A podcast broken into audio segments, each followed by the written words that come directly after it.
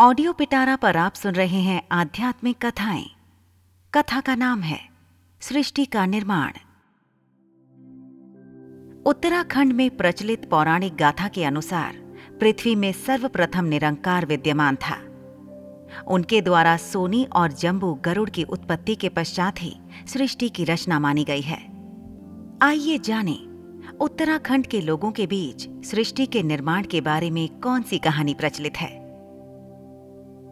सृष्टि के आरंभ में न धरती थी, न आकाश और न पानी था, बल्कि केवल निरंकार था।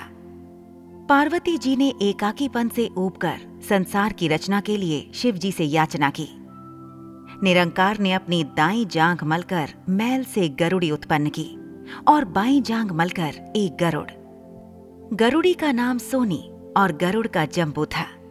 शिव को आश्चर्य हुआ कि मुझे तो मानव पैदा करने चाहिए थे।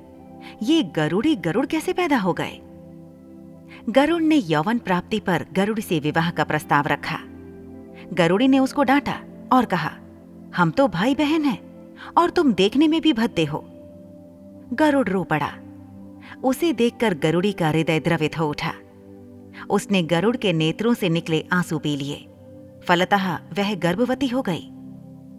गरुड़ दुखी होकर कैलाश छोड़कर कहीं दूर चला गया। गरुड़ी का गर्भ विकसित होता गया। वह गरुड़ को ढूँढने लगी। गरुड़ मिला, किंतु गरुड़ी से रूठा रहा। अंत में अनुनय विनय से मान गया। दोनों कैलाश पर लौट आए। गरुड़ी को अंडा देने का कोई स्थान न मिला। वह बोली, मैं अंडा कहाँ दूँ?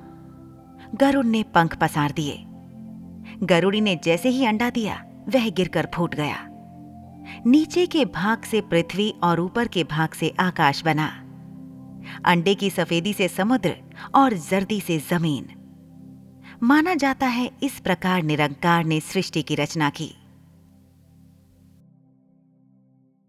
ऐसी ही इंटरेस्टिंग किताबें कुछ बेहतरीन आवाजों में। सुनिए सिर्फ़ ऑडियो पिटारा पर। ऑडियो पिटारा सुनना ज़रूरी है।